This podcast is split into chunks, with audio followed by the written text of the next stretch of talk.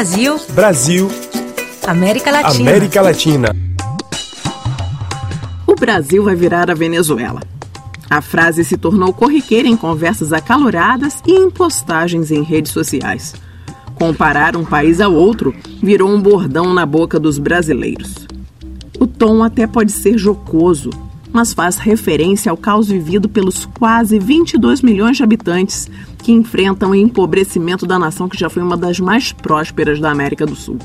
Para saber se a comparação faz jus à realidade, a RFI Brasil conversou com alguns dos mais de 264 mil venezuelanos que foram parar no país do samba e do futebol. Para o economista e gestor cultural Luiz Volcanes, que está desde 2018 no Rio de Janeiro, a comparação não é justa. Se um brasileiro que nunca foi, nunca morou, nunca soube só as notícias daqui, pisar na Venezuela, só chega no aeroporto e percebe como que está o aeroporto, eu acho que aí muda. Porque ela começou, não, a gente está indo o caminho errado, a gente vai virar uma Venezuela. Ih, meu Deus do céu. Volcanes conta que apesar dos problemas que tem, o Brasil é um paraíso.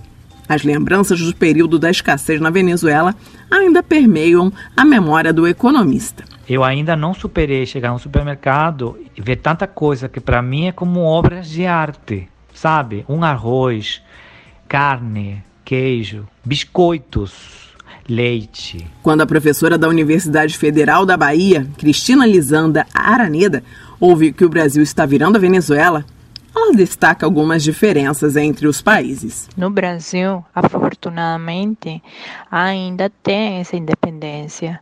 O Tribunal Supremo de Justiça, os ministros, o Congresso, a Câmara de Deputados têm autonomia.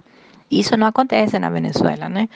É a única instituição que foi eleita pela vontade popular é a Assembleia Nacional. Para a jornalista Paula Ramon, as semelhanças entre a polarização política que surgiu na Venezuela com a figura de Hugo Chávez e a que vem aparecendo no Brasil. Esse tema da polarização do, do outro como um inimigo que não pode existir na Venezuela era contra a oposição, né? O Chávez falava não voltará. Então esse ódio você tem que extirpar o outro da vida política social do país. É uma questão que um processo que vai ali se cocinando aos poucos, né? E, e isso na Venezuela era a mesma coisa, só que nos anos 90. Então, acho sim, muito parecido. De Caracas, para RFI Brasil, Eliana Jorge.